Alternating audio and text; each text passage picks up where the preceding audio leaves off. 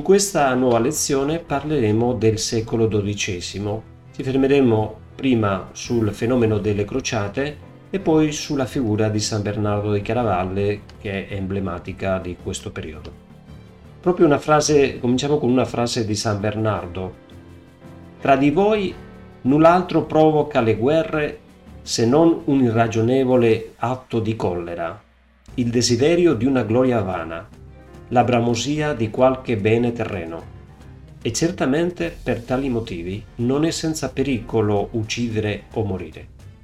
Queste sono parole tratte da una sua opera, la De Laude Nove Milizie ad Milites Templi, quindi un'opera in cui loda la, la creazione di questo ordine cavalleresco dei Templari che ci serve per introdurre questo tema complicato delle crociate. Perché complicato? Perché non si capisce bene come una religione come quella cristiana che predica l'amore per tutti abbia in qualche momento della sua storia raccomandato o promosso o diciamo eh, caldeggiato una, una lotta armata come sono state le crociate. Anzitutto per incorniciare il tema, per vederlo con gli occhi della, delle persone che sono vissute in questi momenti storici, non diciamo, dalla nostra esperienza lontana per tanti motivi di questo, di, da questi momenti, lontana mille anni quasi, dobbiamo pensare a quello che eh, ha impegnato la Chiesa sul finire del X secolo, già eh, con la, l'attività dei monaci di Cluny e con l'attività anche di alcuni vescovi francesi, per cercare di limitare la guerra tra i cristiani. Infatti eh, c'è prima mh, il cosiddetto movimento delle paci di Dio che eh, impegna vescovi e monaci a limitare la violenza dei guerrieri. Eh, nell'epoca eh, i figli cadetti delle, delle famiglie nobili erano facilmente preda della eh, tentazione della violenza, perché erano persone che avevano, non avevano un patrimonio, non, eh, rifiutavano anche il lavoro manuale, che era visto come una cosa disonorevole, e poi erano addestrati nelle armi e avevano anche le armi, per cui era molto facile cadere in una vita disordinata, piena di violenza e di, angue, di angherie. Quindi eh, con la pace di Dio si cerca di far promettere a, a, questi, a queste persone armate, questi, questi bellatores, eh, così si, si, chiamava quelli che come mestiere avevano le armi, la guerra, di non aggredire le persone per esempio indifese, o le persone, i pellegrini o, o, o, o ecclesiastici o, i poveri o le donne. Quindi si comincia a vedere che l'uso delle armi deve essere regolato da un'etica, un'etica che fondamentalmente, fondamentalmente consiste nel mettere la forza al servizio dei più deboli, degli ultimi, non mm, diciamo per aggredire proprio chi è più indifeso. In, parallelamente a questo fenomeno della, delle paci di Dio c'è eh, la tregua di Dio, che è un'altra invenzione de, dell'epoca dei monaci che consiste nel limitare i giorni di combattimento. Può sembrare mm, uno scherzo, però effettivamente si riesce a convincere gli eserciti eh, a combattere solo dal lunedì al mercoledì sera. Quindi così il giovedì, venerdì, sabato, domenica, in ricordo del triduo pasquale, eh, si rispetta questo periodo di tregua e quindi le guerre si fanno dal lunedì al mercoledì. Si, pro- si, proibiscono anche delle armi che sono considerate particolarmente letali, come la balestra, come l'arco lungo, e, e poi soprattutto c'è questo concetto di guerra giusta e guerra ingiusta. Se tu sei un guerriero, mh, devi eh, impegnarti nelle guerre giuste, non, non, nelle guerre ingiuste che, come dice eh, San Bernardo, eh, portano, sono di per sé un peccato. No? Quindi eh, la Chiesa chiaramente eh, condanna le guerre ingiuste, però in alcuni casi, quando per esempio c'è la legittima difesa, accetta eh, il ricorso alle armi per, appunto, per la difesa della, della, giustizia o per la legittima difesa. infatti, gran parte di questo, di questo lavoro che fa eh, la Chiesa, che fanno i monaci, specialmente di, di Cluny in questo periodo, è di dare un'animazione cristiana alla cavalleria medievale Eh, abbiamo già parlato di questi, eh, questo rischio dei figli cadetti della nobiltà e, e, poi c'è anche una preoccupazione pastorale perché la società a quel tempo era divisa in tre ordini. Eh, gli oratores, che erano eh, i monaci eh, sempre più numerosi in questo XII secolo di, di, di grande fermento eh, religioso. Poi c'erano i laboratores, che erano appunto i contadini, gli artigiani, e poi i bellatores. Ora, per gli oratores, eh, diciamo, la strada per la salvezza era abbastanza chiara. Anche i lavoratori in qualche modo potevano ehm, avere diciamo, una, un'assistenza spirituale, però il pericolo eh, o il problema era che questi bellatores, quelli che mh, facilmente potevano cadere nell'uso di una violenza ingiustificata e quindi peccare, non avevano mh, così chiara la, la, la propria eh, linea di salvezza. No? Ora si, si comincia a diffondere l'idea che le armi, la professione delle armi può essere un riscatto personale e anche spirituale. E non so se conoscete, è molto famoso di questa epoca, la, la, cominciano a diffondere le chansons de geste, quindi le, le, le canzoni epiche, ehm, i poemi cavallereschi, la più famosa di tutte probabilmente la chanson de Roland, che è mh, composta a metà dell'undicesimo secolo e che mostra come eh, il personaggio Rolando, eh, Orlando eh, muore con una morte che lo redime, cioè dopo una vita piena di violenza, di vanagloria, eh, quindi di, lontano dagli ideali cristiani, alla fine diciamo, ha una morte santa. No? Quindi questa idea che il cavaliere cristiano eh, può avere una, una sua strada, no? può avere una, una, sua etica e può avere anche diciamo, una certa spiritualità, eh, se vogliamo. Eh, si parlava molto dopo, già nel secolo XV, del cavaliere senza macchia e senza paura, anche se questo, detto a volte in, in forma ironica, però mi sembra che riflette abbastanza bene questo ideale cavalleresco, no? la, la, persona che non può eh, usare le armi per azioni disonorevoli, che non può macchiare le proprie armi eh, facendo delle cose eh, ignominiose, ma deve essere votato alla difesa dei più deboli. Quindi poco a poco nasce questa figura del cavaliere cristiano del Miles Christe, cioè il soldato di Cristo che mette quello che, che, sa fare, che può fare, che sono l'uso delle armi, al servizio di Dio.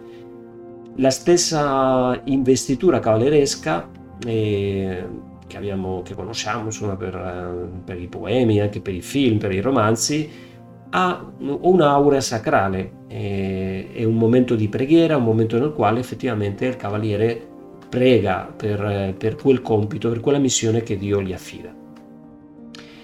Se pensiamo in quell'epoca, tra i, tra gli ultimi, tra i più deboli in assoluto, si trovavano i pellegrini che erano facilmente eh, assaliti dai, da briganti, ma anche o i poveri in generale, ma anche i eh, cristiani che abitavano eh, nelle terre che erano, mh, mm, diciamo, sottome- che erano sottomesse all'Islam o che comunque potevano essere attaccate da, dalle forze musulmane.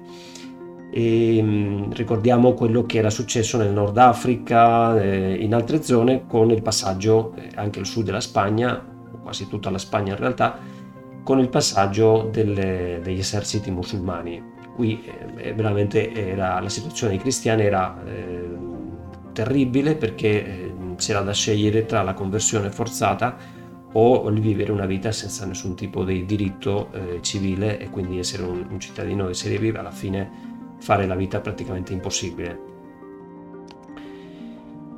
Nel 1071 si produce l'invasione dei turchi Selgiukidi. I turchi Selgiukidi sono un popolo che è stato islamizzato e che mh, dilaga in tutta l'attuale Turchia e, mh, e, arriva praticamente alle porte di Costantinopoli. Durante una battaglia eh, nel 1071 in Manzinkert il grande esercito bizantino, un, gran, un, esercito potentissimo, viene completamente sconfitto da, da, queste, da questi popoli.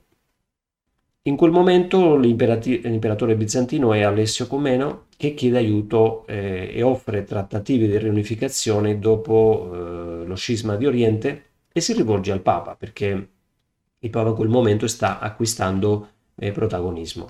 E quindi eh, scrive, una, scrive, una, lettera la quale racconta delle, degli orrori che stanno compiendo i turchi a danno dei, dei sacerdoti, a danno dei pellegrini, a danno dei, dei cristiani che abitano in queste zone c'è una, in Europa diciamo, si diffonde questo desiderio di aiutare Bisanzio. E quindi qui entriamo nel, nel germe della, di quello che scatena poi la crociata, che è la motivazione religiosa e anche un po' geopolitica, perché in fondo si cerca di, di contenere l'avanzata di questi popoli, quindi rinforzando eh, quello che resta dell'impero bizantino, i crociati eh, hanno una motivazione religiosa. Eh, le testimonianze parlano chiaro. C'è il desiderio di liberare i cristiani, c'è il desiderio di aiutare Cristo a riconquistare i suoi regni, c'è il fascino anche della, della, dei luoghi santi, della Terra Santa, eh, un desiderio anche di dare la vita in sacrificio per gli altri e di pagare eh, con le proprie sofferenze del, della vita militare, delle, delle, battaglie, delle ferite, le proprie, le proprie miserie, i propri mm, delitti. No? Un, diciamo, ha un senso anche espiatorio. I normanni eh, hanno conquistato la Sicilia, che era eh, appunto in mano ai musulmani, tra il 1061 e il 1072 poi Amalfitani, eh, Pisani, Genovesi, una squadra per la prima volta attacca Tunisi, quindi capace, eh, sono capaci queste repubbliche marinere di mettersi d'accordo, coordinare una flotta e arrivare oltre il, il Mediterraneo per battere il nemico proprio nelle sue basi operative. Allo stesso tempo in Spagna, dopo l'anno 1000, ehm, i piccoli regni cristiani che avevano sofferto tantissimo, soprattutto gli ultimi, ultimi anni del Novecento, del, del X secolo, finalmente riescono a guadagnare un po' di terreno eh, grazie al collasso del potente califato di Cordova che fino a quel momento aveva dominato praticamente tutta la penisola. Quindi si, nel, per esempio nel 1063 si compie quella che è ritenuta da, da, dagli studiosi la prima crociata, cioè la prima volta nella quale il Papa concede delle indulgenze a dei soldati che vanno a lottare contro i Mori. Poi nel 1085 si riconquista Toledo, che era stata la vecchia capitale del regno visigotico di, de, della Spagna, ed è una vittoria che si festeggia in tutta Europa, no? Quindi ci sono delle, delle, vittorie che danno fiducia e che fanno capire che comunque ci sono le risorse eh, tecnico-militari capa- eh, che, che, possono consent- consentire di portare un esercito eh, numeroso in un posto così lontano come la Terra Santa e poi rifornirlo e mantenere diciamo, quel, quel, quella massa di uomini attiva in, in un posto dove le risorse erano comunque minime. C'è un altro aspetto che conviene notare in tutto il fenomeno delle crociate, che è la, la spiritualità del pellegrinaggio che si diffonde eh, molto in questo periodo. L'uomo medievale è molto, molto attirato da, dalle reliquie, dai luoghi santi, da, dalle immagini che hanno qualcosa di miracoloso. In questo periodo si sviluppano del, dei cammini, dei cammini dei, dei, delle, delle vie di pellegrinaggio che diventano delle, diciamo, delle arterie importantissime anche per la civiltà europea, perché attraverso queste vie si, si scambiano notizie, conoscenze e, e si, si, rafforza quella cristianitas di cui parlavamo nel, nelle ore precedenti, che ha unito tutti i popoli europei sotto la stessa fede.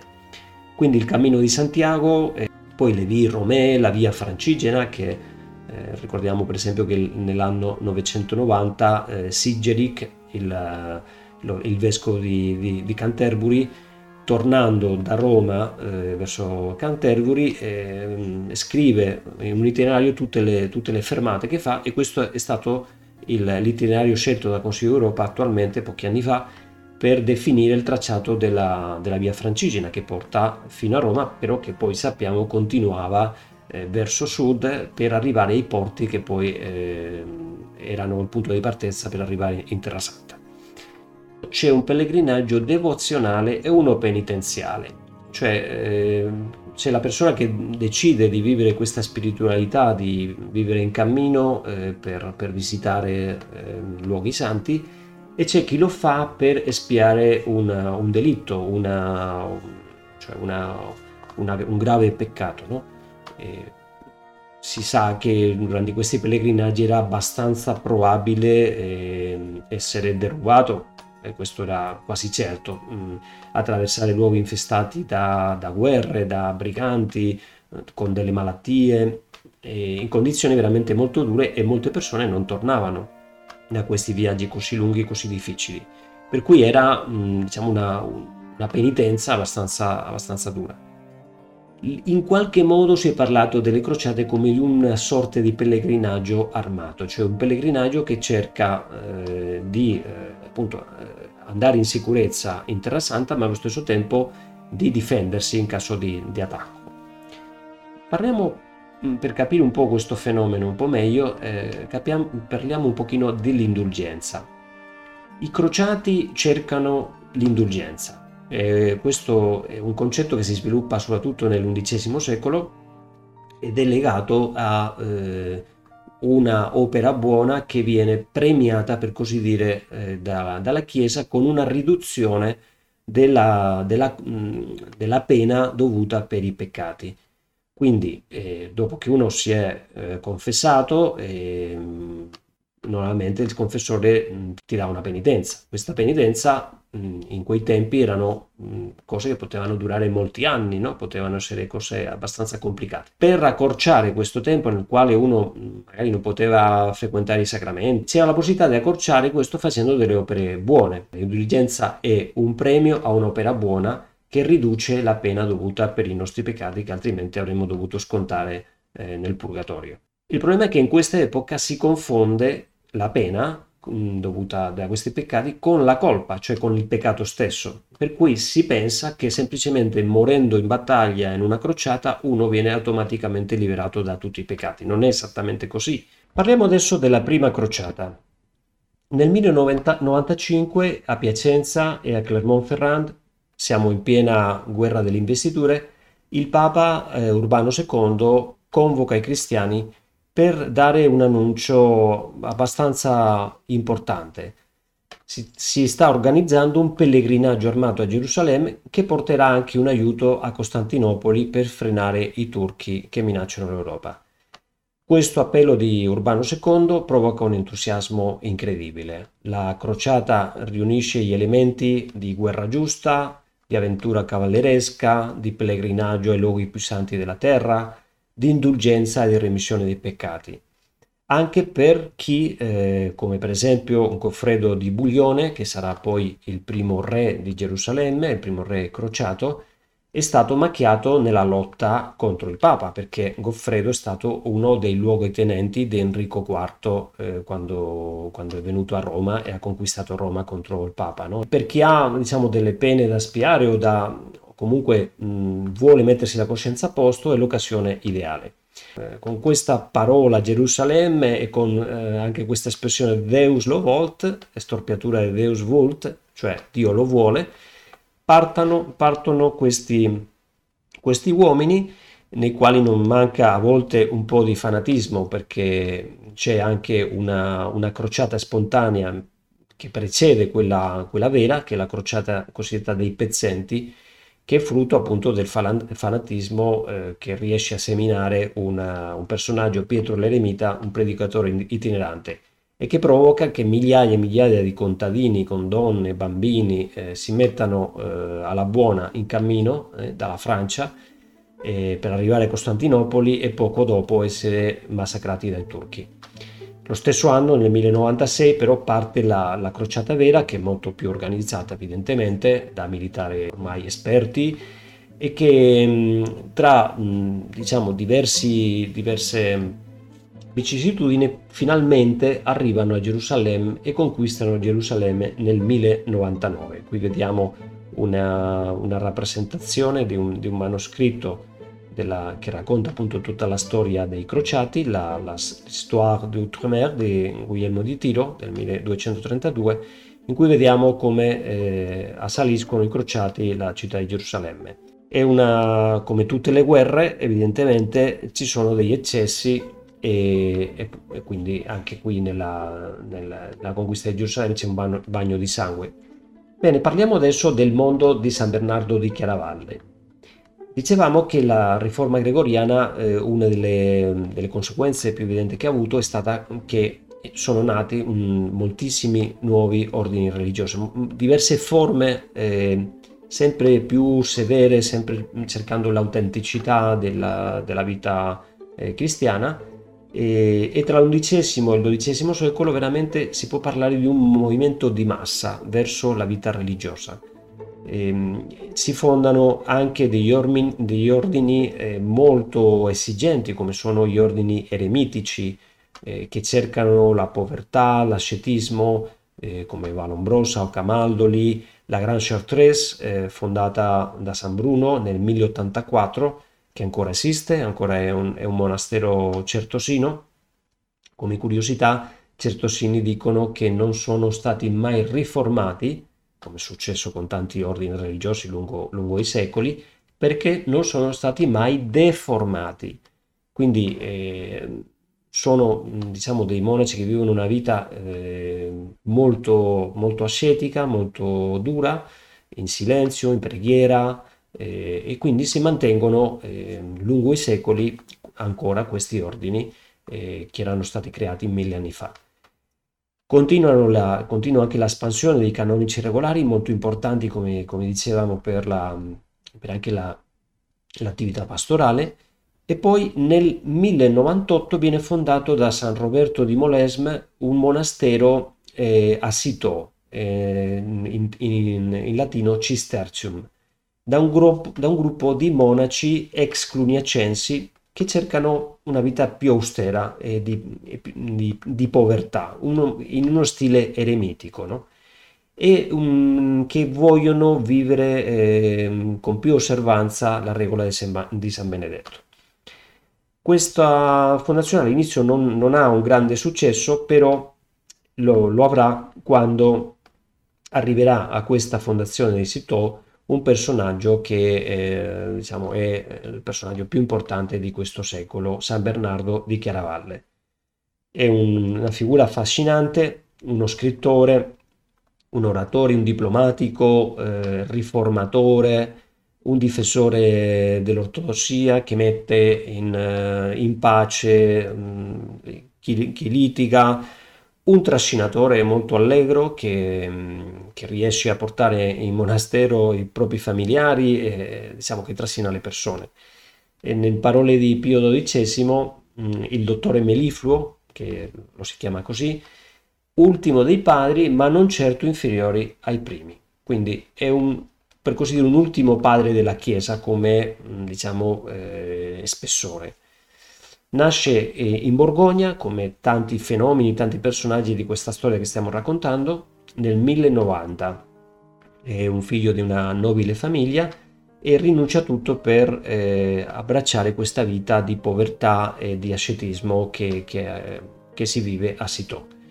E non arriva solo, nel 1112 eh, si porta una trentina di compagni, quindi capiamo un po' di chi si tratta questo personaggio, questa idea riesce a, a trascinare 30 persone, amici, amici, suoi, a questa vita di, religiosa così, così dura e si può dire che sarà lui il vero propulsore del movimento cistercense che eh, prenderà per così dire il ruolo da protagonista nella, nell'applicazione della, della riforma eh, gregoriana eh, come erede di, di Cluny.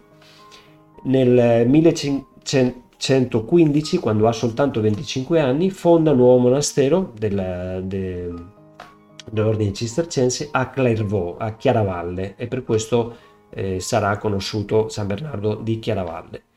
Questo monastero sarà un, un, un centro di radiazione e alla morte di Bernardo eh, ci saranno 68 monasteri affiliati a questo di Clairvaux. Quali sono le caratteristiche di, dei cistercensi? e cercano di correggere quelli che ritengono sono i punti deboli di Cluny. Quindi si presentano come più fedeli alla regola di San Benedetto, anche se questo poi è contestato perché la regola di San Benedetto non imponeva diciamo, tutta la severità e tutta la diciamo, durezza che ha la, la regola eh, cistercense. E, ehm, ha uno stile più eremitico, una vita mh, di solitudine, di preghiera, una vita senza interesse per il mondo.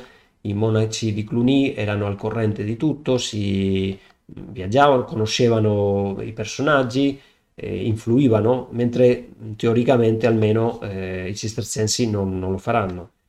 Poi i monaci di Cluny stavano eh, tutto il tempo a pregare, come sappiamo, pregavano moltissimo, e però non lavoravano non, manualmente. Invece eh, i cisterciensi decidono di, di, di avere un, un, lavoro manuale e un lavoro manuale anche molto duro perché costruiscono i monasteri con le proprie mani e scelgono per questi monasteri non i, i posti migliori ma i posti peggiori, quindi le paludi che devono prima bonificare, insomma, e, e tutto questo è parte di questa vita eh, che loro scelgono, vita di, diciamo, dura, di ascetismo e di, di dedizione a Dio. Poi hanno un'altra cosa che sviluppa un pochino quello che già c'era a Cluny, che è il centralismo dell'ordine. Sono, c'è autonomia nei singoli monasteri, però c'è per esempio un capitolo degli abati di un, di un regno ogni tre anni. Questo si dimostrerà uno strumento formidabile per correggere eh, i punti deboli eh, per, per, aiutarsi, per vivere la comunione e, e mantenere diciamo, la fedeltà alla regola e allo spirito di Sito eh, in tutti questi monasteri del, del, regno. Anche San Bernardo è collegato alla, alla nascita dei Templari e degli ordini militari in generale. Abbiamo letto all'inizio una frase tratta appunto di una sua opera dedicata ai Templari. Che, perché nascono questi ordini militari? Che sono anche una cosa abbastanza curiosa, no? se pensiamo, no? perché se già eh, è difficile mh, spiegare come la, la, la, la, Chiesa può consigliare una guerra, immaginiamo mh, come si può compatibilizzare l'idea di un monaco che usa la spada, quindi che è un guerriero, no? quando il monaco, eh, diciamo, gli altri monaci che vediamo in questo movimento eh, che segue la riforma gregoriana sono monaci che pacifici completamente, si dedicano a, a pregare tutto il giorno, a, semmai a lavorare la terra, insomma sono persone completamente contrarie a questi ideali della, della guerra o, della, o, delle forze armate. Allora, eh, c'è un concetto importante da ricordare. Questi, questi monaci non nascono, eh, non sono dei monaci che decidono di fare la guerra, sono dei militari. Sono dei militari che una volta che finiscono, le, che finisce la prima crociata, decidono di non tornare in Europa dove sanno che gli aspetta, diciamo, tutto quello mh, che in fondo loro volevano lasciare, cioè quello che gli, impe- che gli ha impedito eh, nel passato di vivere una vita come quella che stanno vivendo adesso di Miles Christi, di soldato di Cristo, no? e quindi decidono di vivere in comunità, un piccolo gruppo, eh, per eh, vivere in, in, totale povertà, per vivere diciamo, gli ideali della vita monastica che stanno eh, diffondendosi. Quindi sono un gruppo di cavalieri laici che hanno bisogno di un aiuto spirituale, però in fondo continuano a pensare a essere dei, dei, dei, dei guerrieri o diciamo dei combattenti al servizio di Dio, eccetera, però non sono monaci che si fanno soldati, ma soldati che si fanno monaci. Quindi eh, vogliono stabilità a questa loro scelta, vogliono appunto un, un, una regola, un sistema di vita eh, che consenta di dare diciamo, organicità a quello che fanno e, e, e continuità concretamente mh, mm, si vogliono dedicare all'aiuto dei pellegrini. I pellegrini che arrivano e dopo questi viaggi estenuanti sono tante volte in condizioni molto precarie anche di salute, quindi la prima cosa che si fanno è aiutarli dal punto di vista ospedaliero, si creano degli ospedali. No? Uno dei, il primo ordine eh, di questo tipo è l'ordine di San Giovanni, che è l'ordine ospitaliero che esiste ancora, sono i Cavalieri di Malta, adesso si chiamano Cavalieri di Malta, però la, l'ordine nasce in questo momento. I Templari fanno un po' la stessa cosa ed entrambi arriva un momento nel quale eh, si rendono conto che devono anche proteggere, eh, fare da scorta ai pellegrini perché ci sono delle, delle bande di, di briganti eh, o ci sono degli attacchi eh, delle tribù o dei gruppi di musulmani che sono, eh, pensiamo a questo regno a questo regno franco in, eh, in Terra Santa che è un po' assediato, è circondato da popoli ostili. Quindi questi piccoli, che sono pochissimi, questi monaci guerrieri o guerrieri monaci, decidono anche di vivere questo servizio agli altri difendendoli con le proprie armi. Quindi decidono di non fare mai guerre di attacco, ma sempre di difesa. San Bernardo appoggia pienamente questo tipo di scelta e, e, e Ugo de Pines, che è stato diciamo, il fondatore, uomo anche della Borgogna, e quando viene in Europa per chiedere un po' di aiuto, per chiedere anche un'approvazione a questa sua idea, riceve caldamente l'appoggio di San Bernardo che scrive eh, questo elogio della, cavalle- della nuova cavalleria e che fa lì fa vedere la differenza tra chi eh, lotta per ambizione, lotta per mm, vanagloria, lotta per una guerra del demonio e chi lotta per difendere gli altri, per mettersi al servizio degli altri e per eh, combattere per, per, per, Cristo. Quindi mm, fa vedere questa differenza. No? I Templari sono, sono, approvati da un concilio, il concilio de, di Troyes, che si trova anche sempre nella Borgogna. E, mm, e qui troviamo anche una cosa interessante, un testo di, di uno, possiamo dire, di un, di un, quasi un testimone di, di questa scelta dei primi cavalieri templari, che scrive nel 1140, pochi anni dopo, la gesta, eh, racconta un po' la gesta di questi uomini, vale la pena leggerlo. Dice, dopo la conquista di Gerusalemme, alcuni eh, decisero di non tornare fra le ombre del mondo, dopo aver così intensamente sofferto per la gloria di Dio. Di fronte ai principi dell'armata di Dio, essi si votarono al Tempio del Signore. Con questa regola, avrebbero rinunciato al mondo, donato i beni personali rendendosi liberi di perseguire la purità e conducendo una vita comunitaria, con abiti dimessi, usando le armi solo per difendere le terre dagli attacchi incalzanti dei pagani quando la necessità lo richiedeva. Questo è l'ideale della, delle, degli ordini cavallereschi. Nel 1144 i musulmani che comunque eh, sono stati sconfitti però non, eh, non, diciamo, non smettono di premere, di fare pressione su questo piccolo regno franco in Oriente, riescono a conquistare la contea di Edessa. E in risposta a questa nuova minaccia di, di, di, continuare le conquiste e di far finire questo regno appena nato eh, di Gerusalemme, si organizza la seconda crociata nel 1147 promossa da un discepolo di eh, Bernardo, un, un, papa, il primo papa cistercense, Eugenio III, e predicata dallo stesso San Bernardo. In questo caso sono il re di Francia, il re eh, della Germania e l'imperatore a, a, essere diciamo, i, i leader di questa, di questa crociata. E, ehm, ed è interessante perché per San Bernardo fu diciamo, un'occasione di proporre una specie di unità morale della cristianità. No? Questa idea della cristianitas si fa anche attraverso queste, queste imprese. No?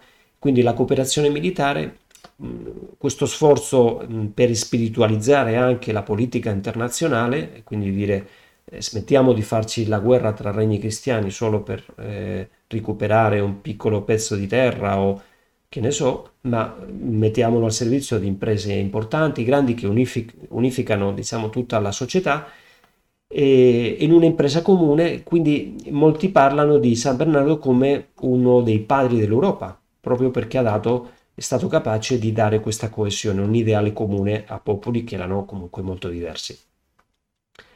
San Bernardo è anche un consigliere dei, dei re, dei papi, un mediatore, un riformatore che è convinto sostenitore di tutti gli aspetti della riforma gregoriana, eh, l'uomo di fiducia di alcuni papi, soprattutto ne abbiamo parlato di Eugenio III, e, e mette il suo grandissimo prestigio al servizio di, di, diciamo, di conflitti che ci sono nell'epoca, che quasi non, non manca mai uno scisma, per esempio, no?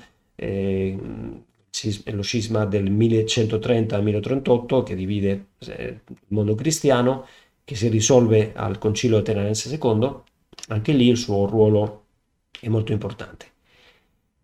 Parliamo adesso un po' di questo secolo XII, che è un secolo veramente brillante. Tra il secolo XII e il XIII si può parlare di un secolo d'oro del Medioevo. Chi parla a volte del Medioevo come di un'epoca buia o so, eh, arretrata, mm, veramente non, non conosce la ricchezza enorme che ha prodotto proprio questo secolo d'oro. Anzitutto ehm, c'è una, mm, diciamo, una casualità, possiamo dire, ehm, nelle, nelle, nelle, guerre contro i musulmani sia in Spagna che, che in Sicilia si viene a contatto con dei, delle opere tradotte in arabo dei grandi classici eh, dell'antichità che erano state perse. E quindi gli arabi hanno tramandato scritti di filosofia, di matematica, di geometria, di medicina, di astronomia e di logica, la logica di Aristotele. Questa scoperta ehm, e la traduzione di questi testi al latino fa eh, un effetto mm, impressionante in tutta Europa perché mh, fa circolare dei testi di una, di, una, di una, qualità enorme e fa progredire un po' tutte le scienze. Un fenomeno di questo momento è la nascita delle università, promosse e incoraggiate dall'autorità ecclesiastica. Sono delle, delle università che eh, hanno comunque questo desiderio di mh, far armonizzare la fede e la ragione tra la scienza e la, la teologia. La, alcune università eh, si, sono, si specializzano, per esempio Bologna per il diritto, Parigi per la teologia, Salamanca anche per il diritto, per eh, alcuni saperi collegati alla cultura araba, Salerno e Montpellier per la medicina, Oxford per, per altre scienze. C'è, abbiamo già parlato anche della nascita della diffusione del poema cavalleresco, della lirica provenzale e c'è anche un, uno stile artistico molto caratteristico di questo periodo che è il gotico. Il gotico nasce con la cattedrale di Saint-Denis eh, vicino Parigi. E proprio lì, nell'inaugurazione di questa cattedrale che per la prima volta presenta un, dei muri di, di, luce, possiamo chiamare, che eh, stupiscono i visitatori perché era una cosa che mai eh, avevano, avevano visto. Quindi queste, queste finestre, questi rossoni trasmettono la luce, la luce di Dio attraverso la vita dei santi o delle, delle, delle scene sacre che sono rappresentate in queste, in queste bellissime finestre. E proprio nel 1100, 1144 San Bernardo è presente all'abbazia di Saint-Denis quando, eh, sono, eh, quando, è inaugurata la, la, cattedrale con il re di Francia e la moglie Eleonora di Aquitania. Questa è la prima, si può dire, la prima chiesa gotica. C'è un, un, conflitto nella vita di San Bernardo con un'altra grande figura dell'epoca, Pietro Abelardo. Pietro Abelardo è, è un laico, è un professore uh, che è stato uno dei fondatori della logica in teologia.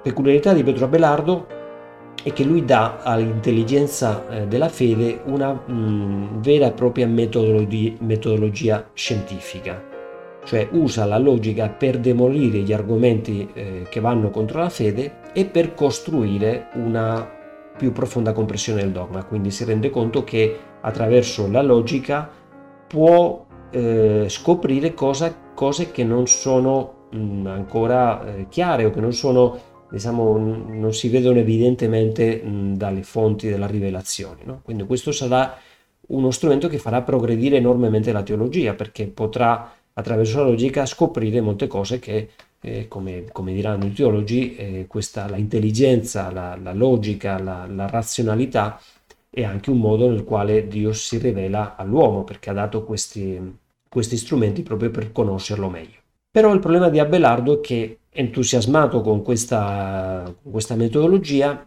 cade in un eccesso di dialettica. C'è questo suo motto, nil credendum nisi prius intellectum, cioè non si deve credere a nulla se prima non si è capito. E questo è il momento in cui San Bernardo, che segue una linea un po' diversa, cioè un più un mistico, un più un contemplativo, uno che va a cercare nella Sacra Scrittura, non vede con tanta simpatia tutta questa costruzione logica, eccessivamente razionalista possiamo dire. Per, per Bernardo eh, la fede si deve accettare e basta. Tutti si aspettano una discussione pubblica tra le due grandi, più grandi oratori del secolo, possiamo dire, San Bernardo e Abelardo, però eh, San Bernardo che è molto intelligente si rende conto che non potrà mai vincere Abelardo che è veramente il principe della, della retorica per cui ehm, riesce ehm, a condannarlo, diciamo che le, alcune idee che effettivamente erano ehm, eterodosse, eh, riesce a farlo condannare da un concilio. San Bernardo è anche un mistico, è un mariologo, arrivare a Gesù per Maria, per Mariam ad Jesum e anche um, un cultore del nome di Gesù. Il, il, nome di Gesù è come il miele e da questo viene il nome di dottore Melifluo che eh, la tradizione ha affibbiato a, a, San Bernardo. Parliamo adesso di altri avvenimenti del, del XII secolo. Abbiamo già accennato nell'ora precedente al conflitto eh, Chiesa-Impero che ha visto come protagonista Federico Barbarossa. Federico Barbarossa nel 1152 diventa imperatore e subito de- vuole mettere in ordine eh, alcuni problemi che c'erano in Italia, concretamente nei comuni lombardi, circa le regalie. Le regalie erano dei diritti imperiali che in qualche modo questi comuni avevano usurpato.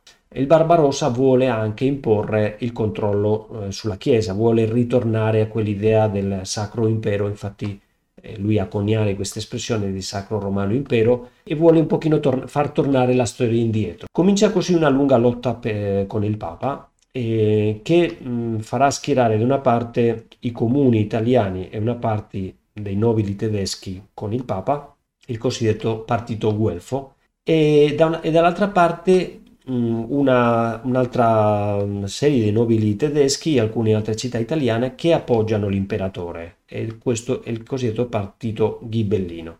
Chi conosce un po' la, la storia dell'Italia sa eh, quanto sia stata difficile, dura e lunga questa lotta tra Guelfi e Ghibellini che ha insanguinato la storia italiana. La lotta eh, termina con la sconfitta militare eh, subita da Barbarossa in maniera un po' imprevista eh, dalla Lega Lombarda nella battaglia di Legnano nel 1176. Eh, si segue a questa battaglia la pace di Venezia e, e, l'imperatore fa marcia indietro in tutto quello che aveva eh, costruito contro la Chiesa. Quindi Alessandro III, il papa che sostiene questa lunga lotta contro Federico Barbarossa, lo assolve dalla scomunica e per ratificare questi accordi si convoca il terzo concilio lateranense nel 1179. Parliamo adesso della terza crociata e della fine dei regni cristiani di Outremer. Nel 1187, quindi meno di un secolo dopo la conquista di Gerusalemme, l'esercito cristiano eh, che si trova in Terra Santa viene completamente distrutto a Hatin, nella Galilea, dall'esercito del famoso Saladino, che riprende in mano Gerusalemme. Per eh, cercare di, di, portare aiuto in questa situazione al regno franco di Gerusalemme si organizza la terza crociata, che vede qua ehm, la partecipazione di personaggi molto famosi, Filippo II Augusto, re di Francia, Riccardo Cuor de Leone, re d'Inghilterra, e lo stesso Federico Barbarossa che, mori, eh, che muore durante questa crociata. La spedizione alla fine non riesce a conquistare la, la città santa, però salva gli stati franchi, quello che resta, della distruzione totale. La presenza cristiana, che era già molto ridotta, durerà ancora un secolo, eh, fino al 200, 1291, quando cade l'ultimo bastione, San Giovanni d'Acri, eh, e così finisce l'avventura crociata in Terra Santa. Un altro tema interessante, ne abbiamo già accennato un po', e lo sviluppo della teologia e del diritto canonico in questo secolo. Ci sono una serie di grandi teologi, primo Guglielmo di Champeau, Champeau il maestro di Pietro Abelardo che, che avevo nominato, lui segue a differenza di Abelardo una linea più biblico-patristica con eh, anche un, dando un'importanza a un certo tono mistico I maggiori rappresentanti di questa, di questa scuola sono Ugo di San Vittore, Goffredo di San Vittore e Riccardo di San Vittore. La, forse l'opera più importante è quella composta da, da Ugo, eh, che è il De Sacramentis Christiane Fidei, che è il primo sistema completo di dogmatica realizzato in questo periodo storico. Siamo, come vedete, molto all'inizio della, dello sviluppo della, della scolastica, no? quella che sarà la scolastica. Poi abbiamo la, la, figura di Pietro Lombardo, morto nel 1160. Eh, Pietro Lombardo è una persona che segue una via mh, più equilibrata no? tra il razionalismo di Pietro Abelardo e i conservatori estremi dell'epoca che rifiutavano completamente il nuovo metodo. Il suo libro più famoso sono i quattro libri delle sentenze, i libri, libri sentenziarum, che sono stati il manuale eh, scolastico eh, più diffuso in assoluto fino al secolo XVI, pensate. Quindi il libro delle sentenze è stato poi commentato un po' da tutti i grandi maestri della teologia, da San Tommaso, eccetera. Poi abbiamo la figura di Graziano. Graziano è un, un canonista, è un consulente dei papi, un, è, è considerato il fondatore del diritto canonico e l'autore del Decretum Graziani o Decretum eh, Magistri Graziani. Lui cerca, con un, eh, affascinato da questo metodo che sta usando la teologia, no? della, della lo, usare la logica, la razionalità, cerca di eh, mettere eh, in concordia quei canoni, cioè quei, quei, quelle leggi, norme eh, che sembrano in contrasto o sembrano contraddire altre leggi è molto brillante dal punto di vista scienza giuridica e, e quindi per questo ha un grande successo. Ci permette di finire qua la nostra lezione sul mondo di San Bernardo, sul, eh, su questo secolo così brillante che eh, aprirà le porte allo sviluppo successivo nel XIII secolo con l'apogeo della scolastica, del quale parleremo la prossima ora. Grazie per l'ascolto.